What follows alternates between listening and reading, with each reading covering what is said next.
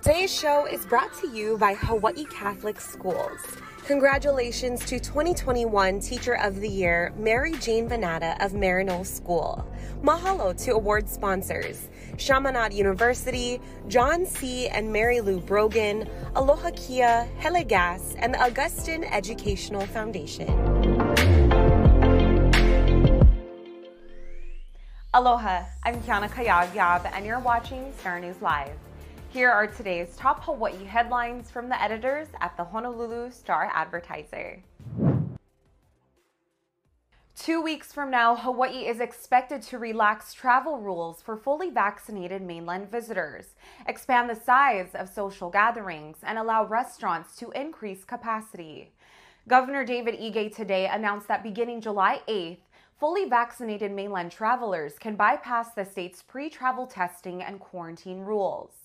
Ige says the change to travel rules will make it easier for residents to return home and allow visitors to enjoy the Hawaiian Islands. Hawaii is expected to reach a statewide vaccination rate of 60% by July 8th, resulting in the easing of COVID rules. Ige says restaurants may increase their seating capacity by up to 75%, as long as they seat no more 25 customers indoors and 75 outdoors. Ige says the number of people allowed to attend social gatherings will also increase.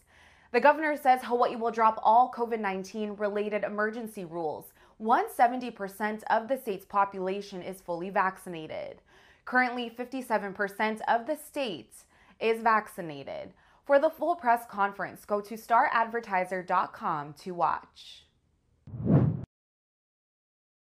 Hawaii health officials today reported 55 new coronavirus cases.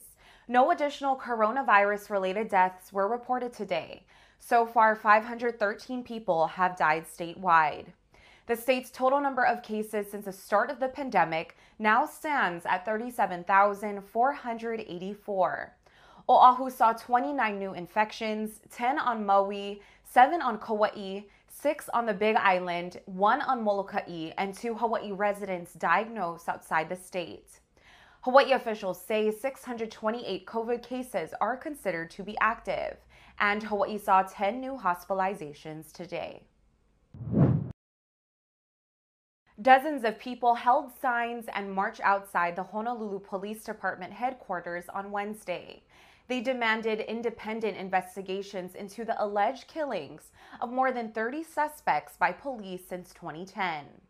The recent shooting deaths of unarmed 16 year old Iremamber Sykap and 29 year old Lindani Myeni sparked the protest. Protesters asked the police commission to create a citizen advisory commission to search for the city's next police chief, replacing Susan Ballard. Interim Chief Rade Vanic did not reply to questions from the Honolulu Star advertiser. Prosecuting attorney Stephen Alm declined to comment. Good Samaritans helped police rescue a driver in a vehicle that fell into a Hilo harbor on Wednesday afternoon.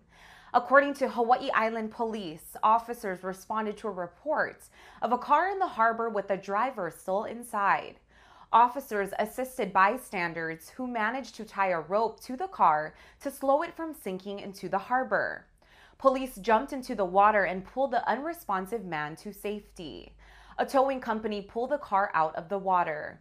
The driver from Hilo was taken to the Hilo Medical Center where he woke up Police said the driver was arrested on suspicion of driving under the influence of an intoxicant, driving without a valid license, and other traffic related offenses. He was released pending further investigation.